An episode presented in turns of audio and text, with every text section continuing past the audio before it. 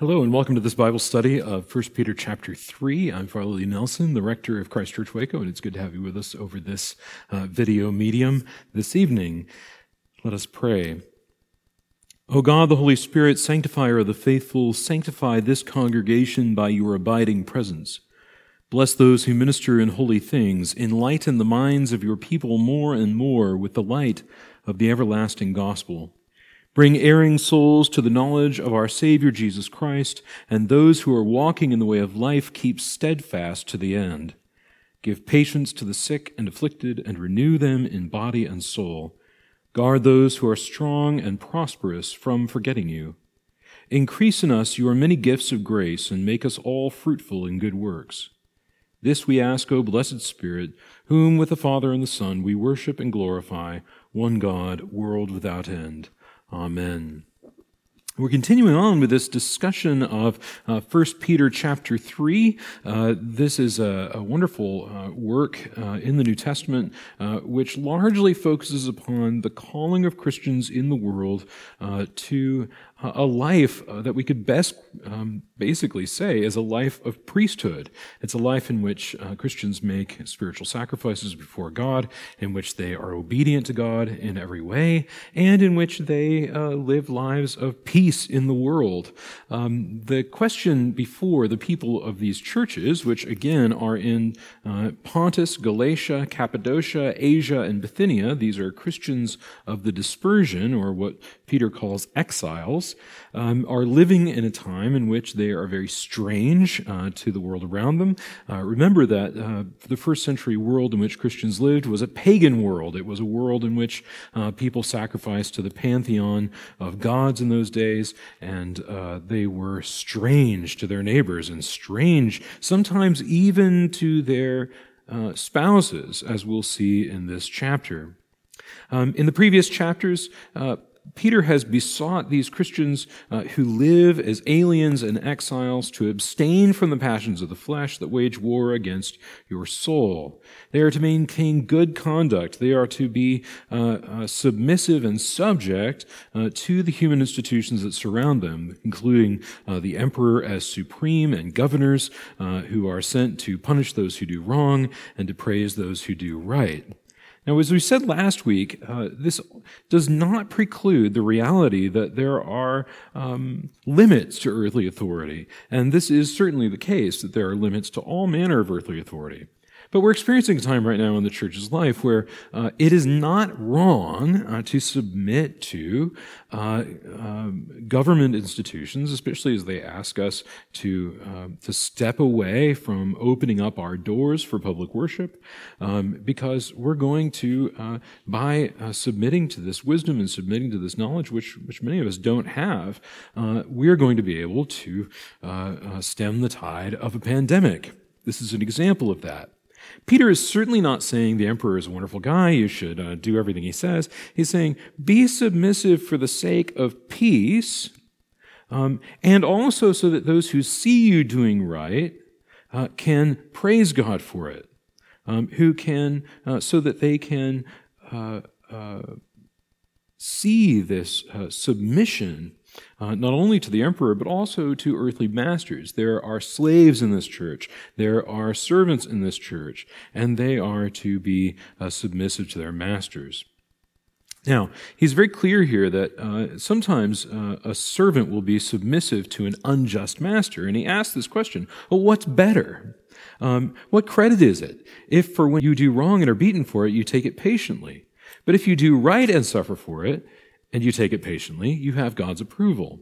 Now, it's with all that in mind that I want to jump into chapter 3 because this is a section that can be rather controversial today about uh, the kinds of relationships which Christians ought to have, especially uh, women to their husbands.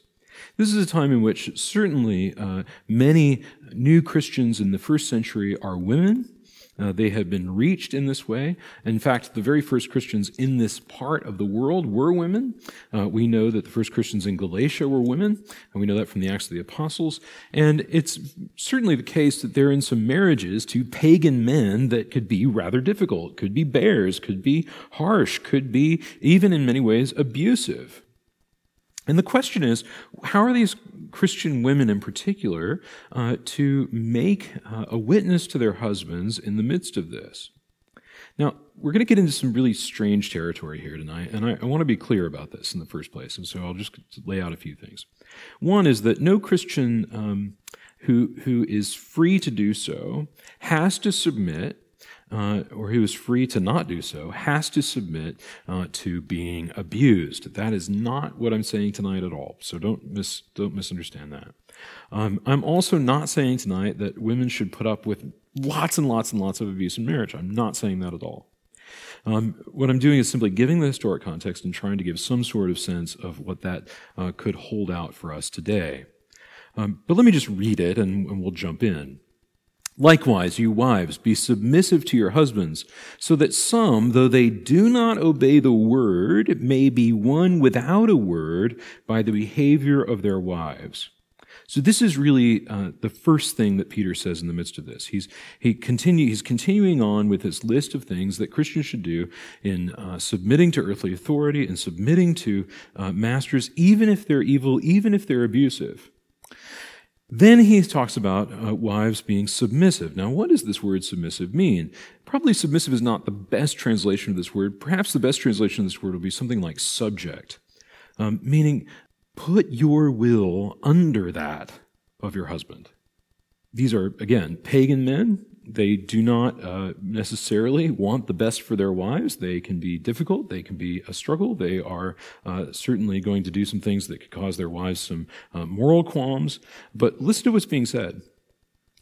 He says, Be submissive to your husbands, so that some, though they do not obey the word, may be won without a word by the behavior of their wives. The purpose here is to evangelize their husbands. And they should be so uh, intent upon this uh, that they're willing to bear with the difficulties of their irreverent pagan husbands so that they may be won over without a word. Now, I think this term without a word is really important. Um, it is essentially saying that, that these women ought to make a witness to their husbands that is silent, that is uh, uh um, patient, uh, that is forbearing, um, they are to understand, and I think this is something that we can draw from this, that, that their husbands will be brought to salvation in the same way that they have been, uh, which is by this very, very, very patient Christian witness. Listen to what he says further in verse 2 when they see your reverent and chaste behavior meaning that uh, these women have a behavior or to, are to have a behavior that first of all uh, pays reverence and, and honor to god but is also chaste meaning that they are uh, not going to participate in sexual immorality. In particular, uh, there's a there's a Greek word which would have been known to people then, uh, the Greek word porneia. We know it today in, in, a, in a variety of ways, uh, but this means sexual immorality. Uh, these women are to avoid that, even with their own husbands. So let's make that clear. They're not to uh, submit in every way to their husbands, but are to maintain chastity. And the idea is that when these men see this, these women's, the, the, the reverent and chaste behavior of their wives, they will be won without a word. Now, this is a very difficult place again, because the question is, well, what about women that, that get pressed to the nth degree? Well, let's just say this for clarity's sake that um, in the first century, uh, women's rights had not come to full fruition yet, as of yet, um, and Paul is dealing with what he has in place. He's dealing with the kind of culture that he has to work with. But he's making a very important case here, which is that uh, by patient forbearance, a wife, or in this case, even a husband, can make a wonderful witness to their unbelieving spouse uh, by by being committed to reverence towards God and chastity, especially in their sexual lives. Um, chastity is a, is a very uh, maligned word today, but it essentially means sexual morality or, or sexual continence in this sense. It means to uh, see oneself and to act as one um, who is uh, submissive to God within the realm of our bodily life. Now, why would we do that? Well, we do that uh, for the Christian so that we can truly love. And love does not consist in giving another everything they want. That's not what Christian love is, and it's certainly not Christian love within marriage. It is rather to be uh, submissive to God in our sexual lives in particular, but also in every aspect of our bodily life, um, so that we may love our neighbor, including those that are uh, just happen to be married to us. Um, and so this is this is the challenge going out to these women. Now, certainly there are some that are going to face abuse. They're, they're going to believe, and many women do have this problem today. There's no other way to do this. There's no other place to be. Um, they're stuck in this position. And Peter is giving them an encouragement uh, to let their, uh, let their witness be uh, without a word in this way. And he continues on, and I want you to see this whole thing because often you just you latch onto one verse here and you kind of think, "Oh, that's troubling." But let's keep going. Let not yours be the outward adornment with braiding of hair, decoration of gold, and wearing of fine clothing, but let it be the hidden person of the heart, with the imperishable jewel of a gentle and quiet spirit, which is which in God's sight is very precious. Now, if we're to take uh, the, the New Testament historians at their word, and I think they're right about this, Peter is not only writing in the midst of a, of a church in Rome that is largely poor, and indeed uh, probably largely not only poor, but many slaves within it, then it is highly likely that this church in Asia is also highly poor. And so the, one of the things being said here is, uh, you know, don't seek after uh, wearing fine clothing, decorating yourself with gold. But let that hidden person of the heart, with the imperishable jewel of a gentle and quiet spirit, which in God's sight is very precious, be that adornment of yourself. Now, this is not only true uh, for women, it's also true for men. The thing that God looks upon is the heart. The thing that God really desires is the transformation of our hearts um, to see them adorned with goodness, to see them adorned with virtue, to see them uh, flourish in this way. Not to see us outwardly dressed in an amazing way, but he's interested in, if I may put it even more simply, the interior life uh, that we have a life of prayer, uh, a life of hiddenness, um, the life that uh, Jesus speaks about in the Sermon on the Mount, when he says, That which you do in, in secret will be rewarded. Um, the, the interior life is a secret life. And, and one of the things that, that we could easily say to these say about these women is that they're being called upon to live a secret life of devotion to the Lord in the midst of difficult lives, indeed lives that include lots and lots of suffering, uh, forbearing patiently uh, very difficult husbands, well, at the same time, cultivating this interior adornment and this interior disposition of hope in God. Let me keep going through this. So once the holy women who hoped in God, see, who hoped in God, used to adorn themselves and were submissive to their husbands. As Sarah obeyed Abraham, calling him Lord. And you are now her children if you do right and let nothing terrify you. So he draws up this uh, image from uh, Genesis, in the book of Genesis, and Sarah, the wife of Abraham, um, who uh, is also in herself a, a very complex character. Um, who laughs when she's told she'll conceive a child, uh, who, tr- who gets her husband to uh, sleep with her mistress and conceive a child, um, you know, all these things taking place. But, but think about Abraham and Sarah for a while. Sarah goes off on this adventure with her husband Abraham. They go to a faraway land. Uh, they do things that are baffling to Abraham. They do things that are baffling to Sarah. Um, they go even into Egypt. They go and they do all kinds of things. And Sarah is with him on this. She's along for this. Now, Abraham is not without faith. In fact, he is the father of faith. Um, but did it all make sense to him all the time? Well, no, it didn't. Um, the hope here, I believe, in, in the New Testament, and it's throughout the New Testament, is this idea that uh, the unbelieving spouse can be redeemed and sanctified, and indeed even saved through the witness of the believing spouse. And so Peter is calling here upon these women to make this wonderfully dynamic, but also full of suffering, witness to their husbands of becoming children of Sarah in this way of faithful witness. That has to be said, is that they, they hope in God. They hope not in uh, their husbands eventually getting it. They hope not in their husbands eventually treating them more kindly. They hope in God.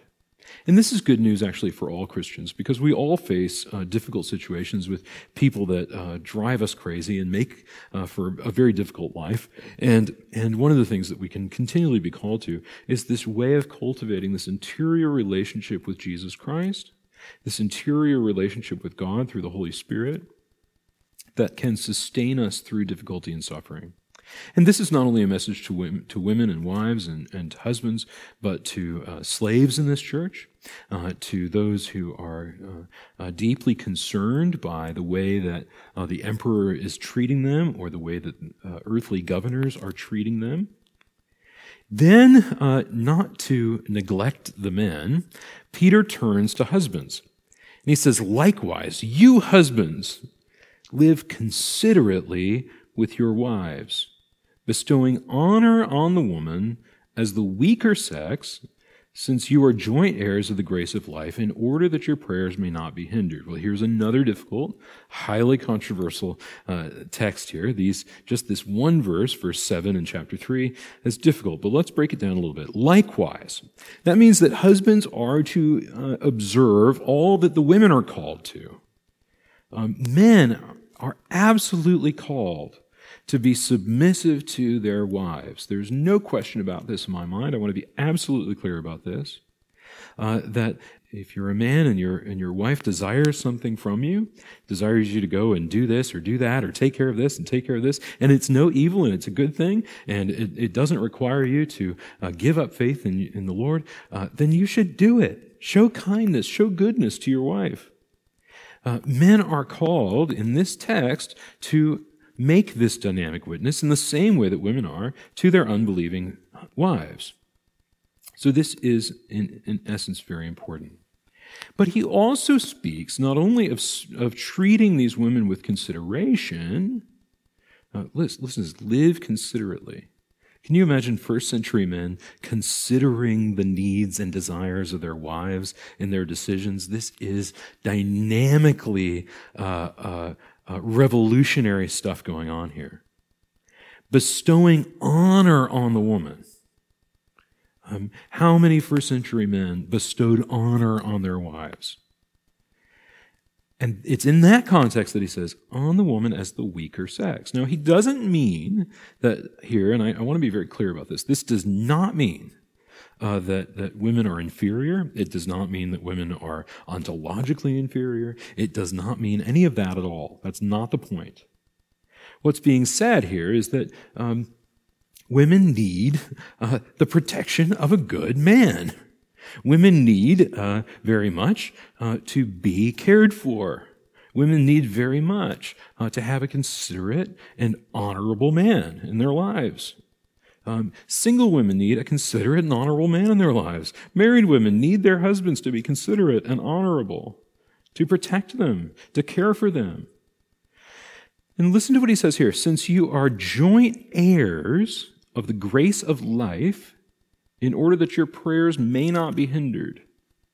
Now, there are some scenarios that you can imagine here. One would be that a Christian man is, is praying uh, for his wife to come to faith, which in itself is a, a, a, very strange thing in the first century. I mean, he very probably could have said, "Hey, honey, we're we're going to be Christians now. Uh, you know, you're going to be baptized." But but that's not what's going on here. Um, at the same time, it might very well be uh, that that he is uh, a Christian um, who is uh, who is used to a very uh, male uh, dominated society where he always gets his way, and now he has to think about living with consideration and honor towards his wife. And he says, You are joint heirs. The inheritance which is theirs in Jesus Christ is given to them together. And that's really the message that I want to focus on tonight, which is that if you're married, it is husband and wife who receive the promise of God together as husband and wife. Um, I've known through the years, and it's a very difficult situation when this happens, uh, men who, uh, who are never accompanied by their wives to church. I've known women who are never accompanied by their husbands to church, uh, women who will often stay home because their husbands are home and they want to be supportive of their husbands, and this is a very complicated thing. But at the end of the day, what the New Testament teaches is this that, uh, that the gospel is not just for one spouse or for the other, but for both. Their prayers are to flourish in the context of praying for one another in terms of uh, being witnesses to one another, in terms of showing each other uh, the goodness of God. So this is very, very, very important. And I, I want to say, if there's any question about this, you know, please ask me uh, what's going on because I know it's I know it's very complicated um, and and uh, well, maybe not just complicated, but but very controversial. And so I want to want to want you to know that I'm in this, but I want to also exegete the scriptures well. Finally, now, uh, this may be uh, at this point in the letter that uh, this letter is, a, is an amalgamation of multiple letters, and he's closing out this part of the letter, and then these, these have been sort of stitched together over time. It could also be just this finishing out this section about what submission is to look like, uh, not only to a spouse, but to a master or to a governor. And here he says, finally, all of you have unity of spirit sympathy, love of the brethren, a tender heart, and a humble mind. He's talking about the very identifications of a healthy Christian community.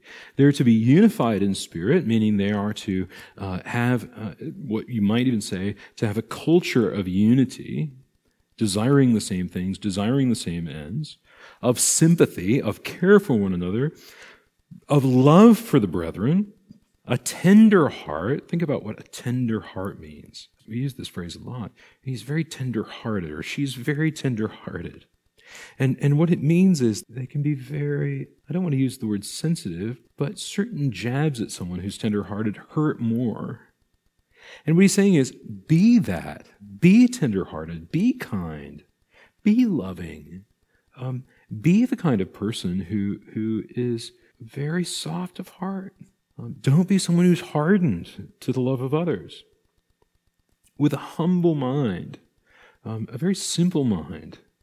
I remember uh, having a, a, priest friend of mine who at some point gave up. He was a very, very bright guy, but he gave up on reading very uh, high end theology books because he found that it just gave him this inflated sense of self. And so he read uh, books that he would gladly uh, recommend to his parishioners, uh, gladly recommend to uh, normal everyday people. And he found that he gained this incredible, humble mind through this exercise. This is an important thing to keep in mind, is that our minds need to be humble. Do not return evil for evil or reviling for reviling, but on the contrary, bless, for to this you have been called, that you may obtain a blessing. And this, at the end of the day, should sum up what it is. If, if an earthly governor works evil against you, are you to return evil to that governor? Well, no. If an earthly master commits an act of aggression and evil and abuse, are you to turn and be abusive in the same way? Well, no. And even within marriage, if one spouse is abusive and evil towards the other, is it good for the other to return evil for evil or reviling for reviling? Well, no. But on the contrary, bless, for to this you have been called that you may obtain a blessing. So let's say just a little bit about this. Christians practice this way of returning blessing on our enemies, of really blessing those who persecute us, of praying for those who harm us, praying for those that are our enemies. Listen to what he says. For he that would love life and see good days, this is from Psalm 34, let him keep his tongue from evil and his lips from speaking guile. Let him turn away from evil and do right. Let him seek peace and pursue it. For the eyes of the Lord are upon the righteous, and his ears are open to their prayer, but the face of the Lord is against those who do evil. So think about this for a moment you're in a very difficult, very difficult marriage. Let's say uh, you're a woman or a man, and you're married to an absolute brute of a person uh, who does evil. Peter is calling upon those who are in this situation, these Christians who are in these situations, to understand themselves to be the object of the Lord's vision, the Lord's eyes. That his eyes are upon the righteous, and his eyes are in fact turned against their difficult spouse, their even their abusive spouse. And yet they are to turn away from evil and do right even in the midst of this. This is a very difficult uh, road to walk, and, and I need to say here that uh, that ought never happen if you are afraid for your children's lives. It should never happen if you're afraid for your own life. This is a radical witness to the gospel, uh, and, and it is something that we are definitely called to as a witness, but it does have limits as well, and I need to say that, and I'll say that strongly.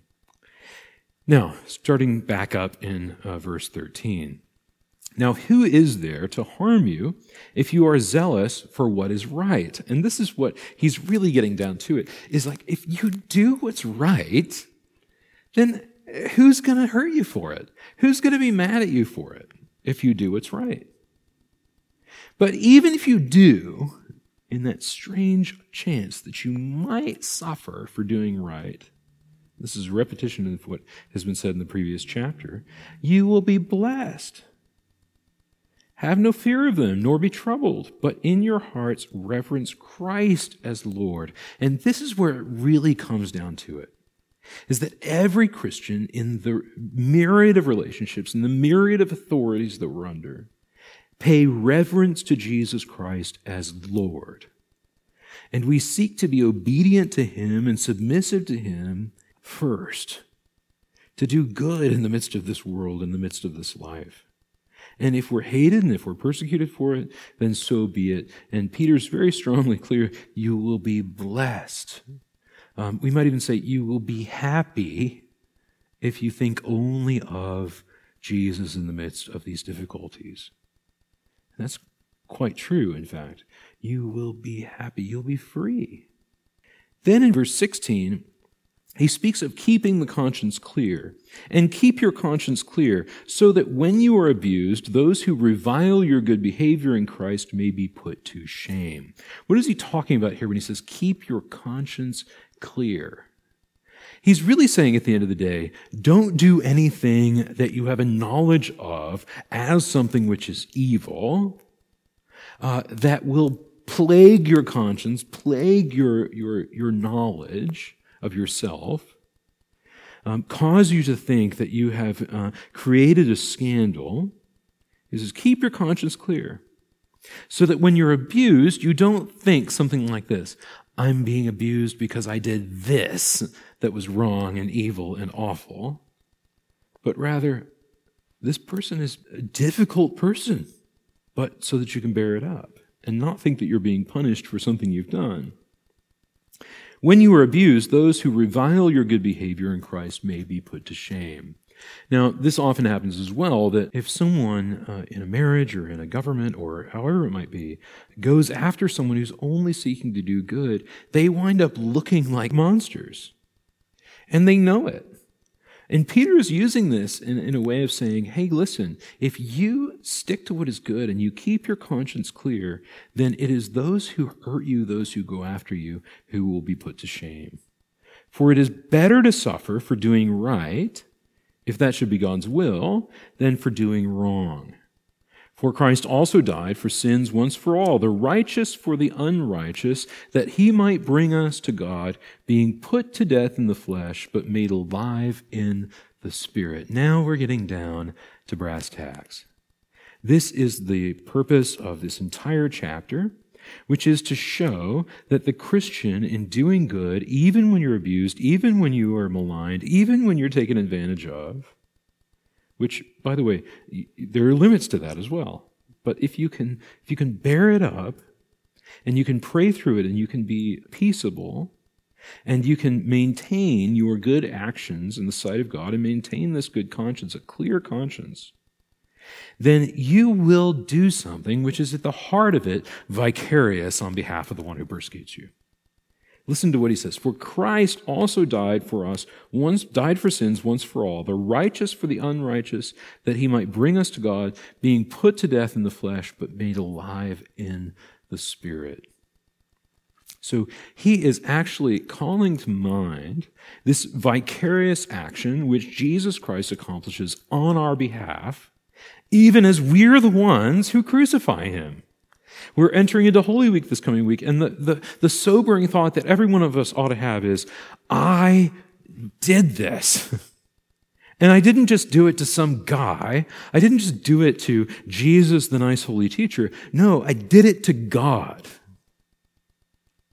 And he took it for me.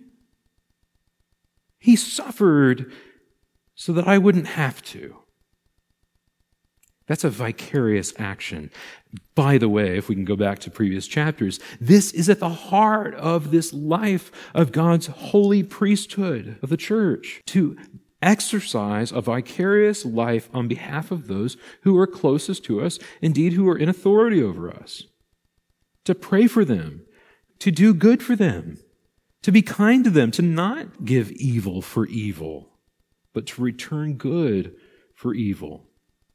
And listen to what, what he says. He continues on, and this is where we get really great. This is it's great this is happening right before Holy Week. He says, He made alive in the Spirit. So he's speaking of Jesus' not only death, but his resurrection, clearly pointing, I think, clearly pointing to this understanding that you can suffer great trial, great suffering, even death unjustly. But he's speaking to the Christian as one who has an inheritance that, remember, is imperishable in Jesus Christ who has triumphed over death. He says, in which, in which he went and preached to the spirits in prison who formerly did not obey when God's patience waited in the days of Noah during the building of the ark, in which a few, that is, eight persons, were saved through water. So this is a wonderful teaching of the church uh, that that is, um, you might say, controversial or unknown, but it is that when Jesus descends among the dead, he proclaims the gospel. He proclaims good news to those who are imprisoned in death. So that even those who, who disobeyed in the days of Noah, when the ark was being built, could be saved by the preaching of the word, by Jesus Christ, the word himself. But listen, he just goes straight through and he says, it's like those people who disobeyed in the times of Noah when, when Noah was building the ark, if you can imagine all this, when Noah was building the ark, and a few, that is, eight persons, were saved through water. Okay, so these eight people, their lives are preserved, and their lives are actually preserved as a vicarious action on behalf of all humanity to preserve human life, even amidst God's judgment. They're being raised up out of the water. And then he says this He says, baptism. It seems out of the blue if you were looking at it, but baptism, which corresponds to this, this action uh, of raising up Noah and his sons and his sons' wives and his wife up out of the water, saved through water. He says, baptism, which corresponds to this, now saves you not as a removal of dirt from the body, but as an appeal to God for a clear conscience through the resurrection of Jesus Christ. Let's, let's break it down here. We know from the rest of the New Testament that the ancient church believed that baptism uh, joined you to Jesus Christ in his death and resurrection. Joined you bodily. Paul says in, in uh, chapter 6 of Romans, Do you not know that as many of you are baptized into Christ Jesus were baptized also into his death? So these are they who have been baptized into the death of Jesus, and they have been raised up to be what? To be a holy priesthood, to be, uh, to be God's own chosen people who are sanctified by the Spirit for obedience to Jesus Christ and for sprinkling with his blood, as he says in the very first two verses. So these are they who have been raised up through the waters of baptism, who have been saved by being joined to Jesus Christ in his death and resurrection. And they have appealed, and this is the part where it gets really, really interesting, is this, this is not a removal of dirt from the body. This is not a bath in which you try to wash dirt off of you, but it's an appeal to God for a clear conscience. Well, what does the church teach about baptism? The church teaches about baptism that when one is baptized, they are restored to the status of those who have no sin because they've been joined to Jesus Christ and his righteousness has become their righteousness. Jesus Christ, who has gone into heaven and is at the right hand of God with angels, authorities, and powers subject to him. So do you see the image that's being, that's being given here? It's that earthly authorities and even husbands and wives and masters all have a greater authority whether they recognize it or not, who is Jesus Christ, who has been crucified and risen on their behalf and who has even gone to the spirits in prison, who did not obey in the days of Noah, who has exercised this vicarious action on their behalf, who desires to even save those who were disobedient. And he's speaking to these Christians as those who have been raised up through the waters of baptism to, in very like manner, be a vicarious people who exercise a vicarious priesthood on behalf of all humanity. Now, this should come into stark clarity in the midst of this uh, strange Holy Week in which uh, the priests of the church will ascend the altars of the church to pray for the church and to pray for the world when very few people are watching them do it. Um, when we go to the altar to pray for the church and to pray for the world, and there's live streaming, yes, uh, but it is such a hidden action in itself. And yet we believe that we're surrounded by the witness not only of the church that is alive today, those with heartbeats walking around this planet, but the church throughout all time, with angels and archangels and with all the company of heaven. We do this thing.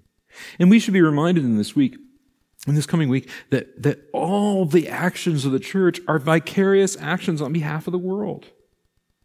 So when we submit to earthly authority, when we even submit to unbelieving spouses, when we submit to difficult people, we are taking on a vicarious action on their behalf. And are they disobedient? Yes. But we have been saved through the death and resurrection of Jesus Christ and by being bound to it in the sacrament of baptism to be this dynamic witness, to be this vicarious people who exercise this exact priesthood. As the church bears witness in this time in which uh, many in the world are dying of this terrible virus, the church has the opportunity to stand in spiritual sacrifice, in witness, and not only in those things, but in intercession for this world believing that our righteousness, believing that our goodness can in fact be a stand in for this broken and twisted world. May that be so. In the name of the Father, and of the Son, and of the Holy Spirit. Amen. Thank you.